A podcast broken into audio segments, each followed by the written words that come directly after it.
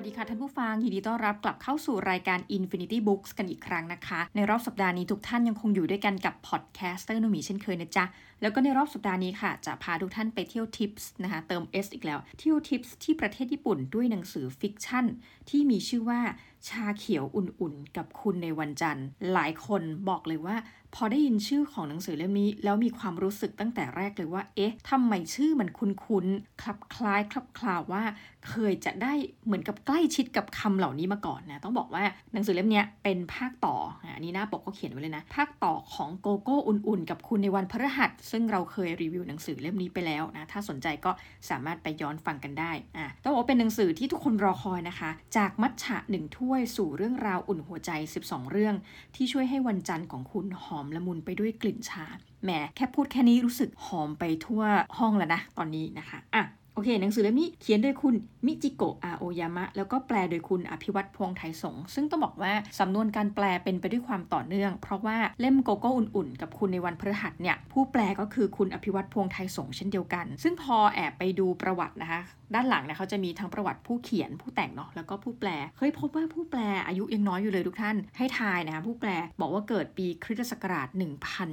1997 ทุกท่านนะคะ ก็คือมีอายุ เพียงราว 20 กว่าปีเท่านั้นเองนะคะ ดังนั้นก็เรามีความรู้สึกว่าเฮ้ยเก่งมากเลย ในเล่มนี้นะเขาก็อธิบายว่ากำลังเรียนอยู่ในระดับชั้นปริญญาตรี คิดดูสิว่าต้องเก่งขนาดไหน คือแปลไปด้วยแล้วก็ทำงานไปด้วยนะคะอะเรามาดูปกหลังกันปกหลังเขียนว่า Marble Cafe คาเฟ่ที่ตั้งอยู่ริมน้ำซึ่งเรียงรายไปด้วยต้นซากุระคาเฟ่แห่งนี้เปิดทุกวันอังคารถึงวันอาทิตย์ ปิดบริการในวันจันทร์มาสเตอร์เจ้าของร้านจึงหากิจกรรมให้แก่ลูกค้าที่ผ่านไปมา ด้วยการเปิดมัทฉะคาเฟ่ขึ้น พร้อมกับเริ่มต้นเรื่องราว 12 เรื่อง ที่ผูกร้อยกันไว้อย่างลงตัว จากโตเกียว เกียวโต จากมกราคม ถึงธันวาคม มีเรื่องอะไรกันบ้างนะคะ พนักงานร้านโทรศัพท์มือถือที่รู้สึกว่าอะไรก็ไม่เป็นใจให้เธอเลย เจ้าของร้านชุดชั้นในที่พยายามทำความเข้าใจของลูกค้า คุณย่าเจ้าของร้านขนมเก่าแก่ที่คอยตามดูกิจการของตัวเอง ชายหนุ่มจากโตเกียวที่มาตามหาขนมถึงเกียวโต ใครที่เคยอบอุ่นหัวใจจากโกโก้อุ่นๆ กับคุณในวันพฤหัสมาแล้วแล้วก็ไม่ควรพลาดชาเขียวอุ่นๆ กับคุณในวันจันทร์เล่มนี้อย่างแน่นอน หนังสือเล่มนี้นะคะ จัดพิมพ์โดยสำนักพิมพ์ปิกโกโลก็เลยต้องบอกทุกท่านว่าสามารถทดลองอ่านได้นะ ข้างหลังก็จะมี QR code ไปให้สนุนราคาเต็มนะคะอยู่ที่ 235 บาท แล้วก็ความกลมนะของหนังสือก็คือความหนาอะอยู่ที่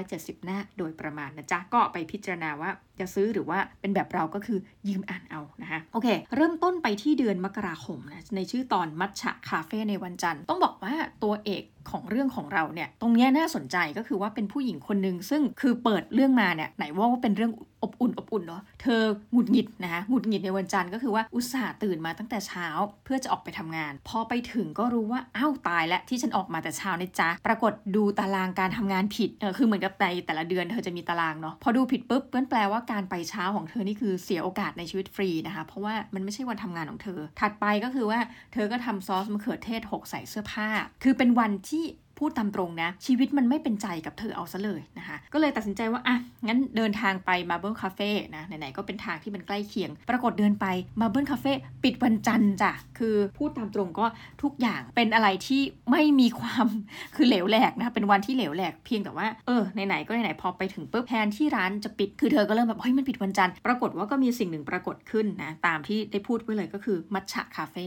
คือโอเค โดยธรรมชาติของแต่ละคนเนี่ยนะ บางคนชอบทานโกโก้กาแฟ แต่ว่าเนี้ยมันก็เหมือนเป็นร้านชาแบบ pop up ซึ่งจะมีเฉพาะวันจันทร์นี้นะคะ ยกตัวอย่างเสร็จปุ๊บอะเธอก็เลยเข้าไปอะไหนๆก็มาแล้วขอขอไปทดลองนั่ง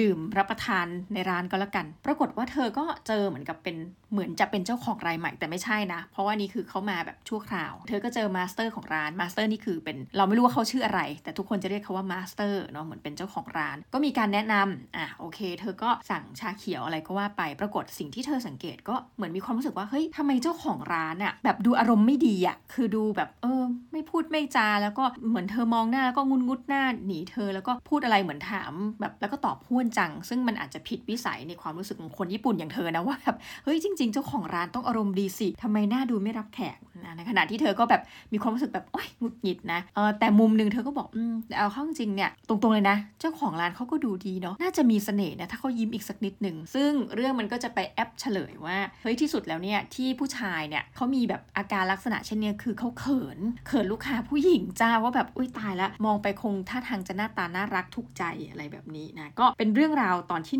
1ซึ่งเรื่องนี้พยายามจะบอกเราว่าโอเค ในวันที่แย่นะคะ ที่สุดแล้วเนี่ยสุดท้ายเราอาจจะหาสิ่งดีๆ จากวันนั้นได้ เพียงแค่การเดินเข้าร้านชาเขียวนะคะ แล้วก็ซื้อไป 1 ชาเขียว 1 ถ้วยนะคะ ประมาณนี้อะเดี๋ยวเราจะแบบยกตัวอย่างเพียงบางเรื่องก็แล้วกันจาก 12 เรื่อง มีเรื่องหนึ่งซึ่งเราก็มีความสึกเออ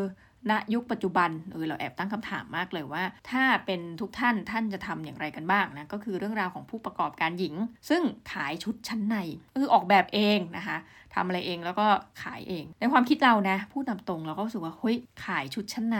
ถ้าคุณไม่ใช่ยี่ห้อดัง ๆ เนี่ยมันจะขายได้สักเท่าไหร่กันเชียว แต่นี่อาจจะเป็นความคิดผิดๆแบบเรานะ ปรากฏว่าในเรื่องนี้เขาก็พูดถึงเรื่องราวของเจ้าของร้าน คือตอนแรกที่เธอเปิดร้านนะคะ เธอก็แบบว่าไปเปิดในทำเลที่อาจจะไม่ดีมาก เธอก็เล่าถึง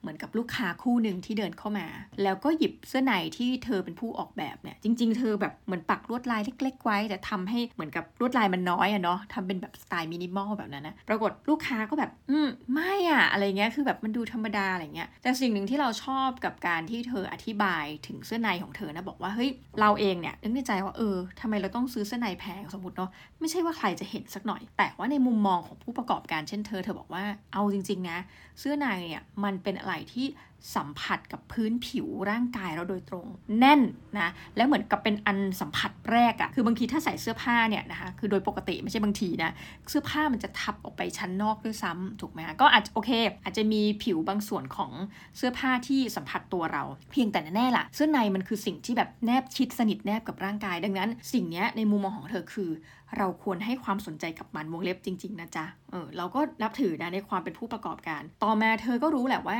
พื้นที่ที่เธออยู่เนี่ยเอ้ยถ้าจะทำให้มันการค้ามันดีเธอก็ตั้งใจย้ายไปอยู่ในพื้นที่ที่มีราคาแพงขึ้นเยอะเลยนะคะแต่ปรากฏว่าเป็นอันโชคดีเออนี่เป็นเรื่องราวของผู้ประกอบการที่โชคดีก็คือ กลายเป็นว่ามีลูกค้ามาเยอะขึ้น แล้วก็ได้ออกสื่อได้แบบนี้ก็ทำให้เธอเนี่ยไม่ได้มีความกังวลว่าจะขายสินค้าไม่ออก เพียงแต่ เราฟังแล้วรู้สึกว่าเออ มันก็ค่อนข้างที่จะละมุนนะว่าคนคนหนึ่งซึ่งขายสินค้าที่เรามีความรู้สึกว่าเป็นเราเราอาจจะแบบไม่ได้ไปซื้อตามร้านแบบนี้แต่เธอมีความมุ่งมั่นเนาะก็พูดง่ายๆ คือเป็นทั้งนักออกแบบ แล้วก็ใส่ใจในคุณค่าของผลิตภัณฑ์ ซึ่งต้องบอกว่าเรื่องนี้ก็เป็นเรื่องที่แบบอะโอเค ผ่านไปอีกหนึ่งเรื่อง ซึ่งไม่ได้แบบอะใช้คำว่าอาจจะแบบ ฟังไปอ่านไปแล้วก็เออไม่ได้คิดอะไรมากก็เป็นเรื่องน่ารักอีกเรื่องหนึ่งนะคะ ถัดไปจะเป็นเรื่องราวที่เรารู้สึกว่าเราค่อนข้างอินเรื่องนี้ คือเป็นเรื่องราวของน้องคนหนึ่ง ซึ่งตอนที่เธออยู่บ้านกับคุณยายของเธอเนี่ย เธอมักจะแบบว่ายายดูแลเธอตั้งแต่เด็กอะ่ะเพราะว่าพ่อแม่ก็แบบยุ่งนะกับการทำธุรกิจที่บ้านทำให้ยายก็กลายมาเป็นผู้ดูแลเธอแบบเต็มสมบูรณ์ตั้งแต่เด็กจนโตเนี่ยเธอมีความรู้สึกว่ายายพยายามเหมือนเป็นคนโหโบราณเนาะจะเลี้ยงเธอให้อยู่แต่ในกรอบ มันก็ทำให้เธอรู้สึกค่อนข้างที่จะอึดอัดนะแต่ว่าตอนเป็นเด็กเนี่ย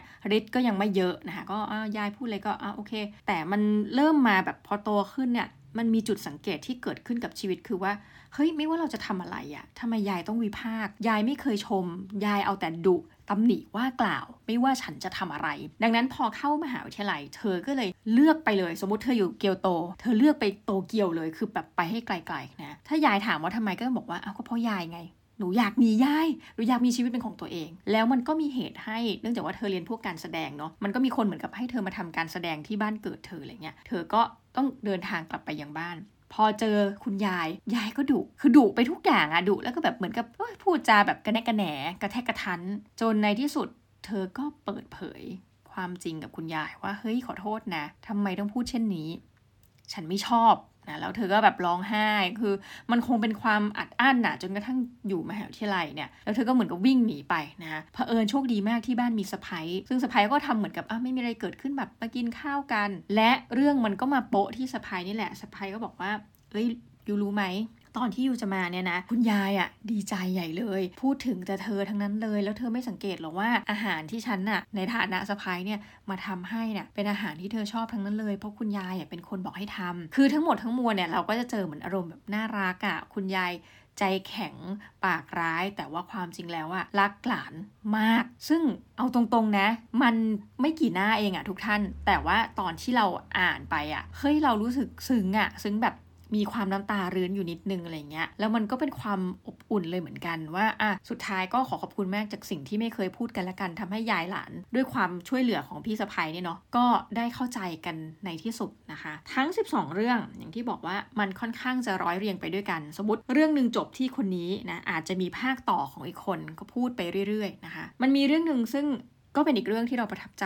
คือเรื่องราวของชายหนุ่มกับหญิงสาว มาเดินเล่นเดินช้อปปิ้งเอาดออะไรแบบนี้นะคะปรากฏว่าก็เจอร้านหนังสือเก่าร้านหนึ่งผู้ชายก็แบบหุยตาลุกวาวว่ามันมีหนังสือเหมือนหนังสือที่หายากอะที่เขาอยากจะได้พอดี แต่ว่าพอดีมากับแฟน ก็เลยมีความรู้สึกว่าถ้าซื้อหนังสือเล่มนี้มันอาจจะดูแบบไม่คูลก็ได้แบบเหมือนดูเป็นโอตาคุหรือเปล่า ก็เลยเดินผ่านไป แต่เหมือนพอแฟนเนี่ยไปทำธุระเขาก็รีบวกกลับมาแล้วก็ซื้อหนังสือเล่มนี้นะคนขายก็แบบเหมือนรู้อยู่แล้วภรรยาก็แบบถามเธอรู้ได้ไงบอกเอ้า มันเซ็นคนขายรู้อยู่แล้วว่าเดี๋ยวก็ต้องกลับมา แล้วเขาก็กลับมาซื้อจริง ๆ ในการต่อมาเนี่ยผู้หญิงก็ขอเลิกกับเขา ซึ่งเรื่องมันก็จะปูว่าผู้หญิงเนี่ยจริง ๆ เป็นเหมือนกับลูกคุณหนูบ้านรวย เขาเองเนี่ยพยายามแทบตาย ซึ่งโหเรานึกถึงเรื่องความเหลื่อมล้ำนะมันมันไปทุกที่จริงๆเนาะเขาพยายามทุกอย่างเพื่อที่จะเรียนให้เก่ง เรียนให้ยอดเยี่ยมบ้านไม่รวยนะคะ คือตรงเนี้ยอาจจะเป็น ไม่ถึงกับเป็นปมนะแต่เหมือนเป็นข้อจำกัดที่เขารู้ตัวดีนะเขาก็เข้ามาหาวิทยาลัยที่ดังและมีชื่อเสียง ในขณะเดียวกันเขาก็เปรียบเทียบไปเห็นว่าเอ้ยในขณะที่เขาเข้าเรียนมหาวิทยาลัยอย่างเงี้ยลูกคนรวย ลูกคนมีตังมีฐานะ มียศศักดิ์ก็เข้าได้เหมือนกัน โดยที่อาจจะไม่ได้แบบต้องทำอะไรให้มันหนักขนาดเขาอะคือด้วยความต้นทุนไม่เท่ากันเนาะและเขาก็ไปชอบกับผู้หญิงคนนี้ซึ่งเธอเป็นแบบเหมือนกับลูกคุณหนูสูงศักดิ์อะแล้วก็จีบติดแล้วก็เป็นแฟนกัน วันหนึ่งผู้หญิงก็มาบอกเลิกกับเธอ ผู้ชายก็ตกใจว่าเฮ้ย การบอกเลิกกับผมเนี่ย ผมผิดอะไรหรือเปล่า เพราะหนังสือเล่มนั้นหรือเปล่า ผมดูไม่คูลหรือเปล่า หนังสือเล่มนี้นะ ก็พยายามจะบอกกับเราต่อไปว่า เป็นโจทย์หนึ่งซึ่งเราต้องบอกว่า 1. การที่ถูกบอกเลิกเนี่ยบางทีมันอาจจะไม่ต้องรู้เหตุผลทุกท่านกลายเป็นหนังสือลักเฉยเลย ไม่ต้องรู้เหตุผลหรอกว่าเขาเลิกกับเราไปเพราะอะไร แต่ข้อสำคัญคืออย่าโทษตัวเองอย่าโทษตัวเองว่าแบบเฮ้ยเรามันไม่คูลพอ เรามันอยู่กันแบบคนละชนชั้น นะคะเพราะสุดท้ายเรื่องจะไปเฉลยอันนี้แอปของไม่เฉลยนะเรื่องจะไปเฉลยทำให้ผู้ชายถึงบางอ้อว่าเฮ้ยโอเค ถ้าเราชอบใครสักคนหนึ่งอะเราไม่ต้องพยายามขนาดนั้น ทุกท่านได้บอกไหมคือถ้าคนที่มันเป็นคู่กันจริงๆอะจากหนังสือเล่มนี้นะ ต้องบอกก่อนคนที่เป็นคู่กันจริงชีวิตเราไม่ต้องพยายามขนาดนั้น เราไม่ต้องพยายามเป็นคนดีขนาดนั้น เราไม่ต้องพยายามรวยขนาดนั้นน่ารักขนาดนั้น เราเป็นตัวของเราแล้วทุกอย่างมันจะลงล็อกและลงตัวเอง ซึ่ง ตอนสุดท้ายจะเป็นอย่างไรก็เดี๋ยวจะให้ติดตามกัน แต่ว่าในเรื่องเขาก็เศร้ามากเหมือนว่าโอ้โหอกหักครั้งแรกในชีวิตอะไรเงี้ยกับลูกคุณหนูประมาณนี้ ต้องบอกว่าหนังสืออ่านแบบแป๊บเดียวแล้วก็สูอ้าวจบแล้วหรอนะสิบสองเรื่องแบบเร็วมาก มันมีบางเรื่องที่ทำให้น้ำตารื้นเนาะอันนี้พูดทาตรงเลย บางเรื่องก็แบบอะโอเค อ่านไปก็อาจจะผ่านผ่านไปนะแต่ว่าโดยรวมเราก็ให้ที่ไม่ต่ำกว่า 8 คะแนนเหมือนกัน เพราะว่าชอบผลงานมาตั้งแต่โกโก้อุ่นๆ กับคุณในวันพระหัส แต่อาจจะบอกว่าพอดีอาจจะรู้มุกเนาะในหนังสือเล่มแรก พอมาเล่มเนี้ยอาจจะความอินทุกท่านพูดตรงๆนะความอินความอะไรอาจจะน้อยลงไปอีกสักสเต็ปหนึ่ง นะคะอะสำหรับวันนี้ก็ประมาณนี้กับรายการ Infinity Books ของเรา ยังไงก็ฝากชาเขียวอุ่นๆ กับคุณในวันจันทร์ไว้ในอ้อมอกอ้อมใจด้วยนะคะสำหรับนนี้ขอลาทุกท่านไปก่อนนะจ๊ะ สวัสดีค่ะ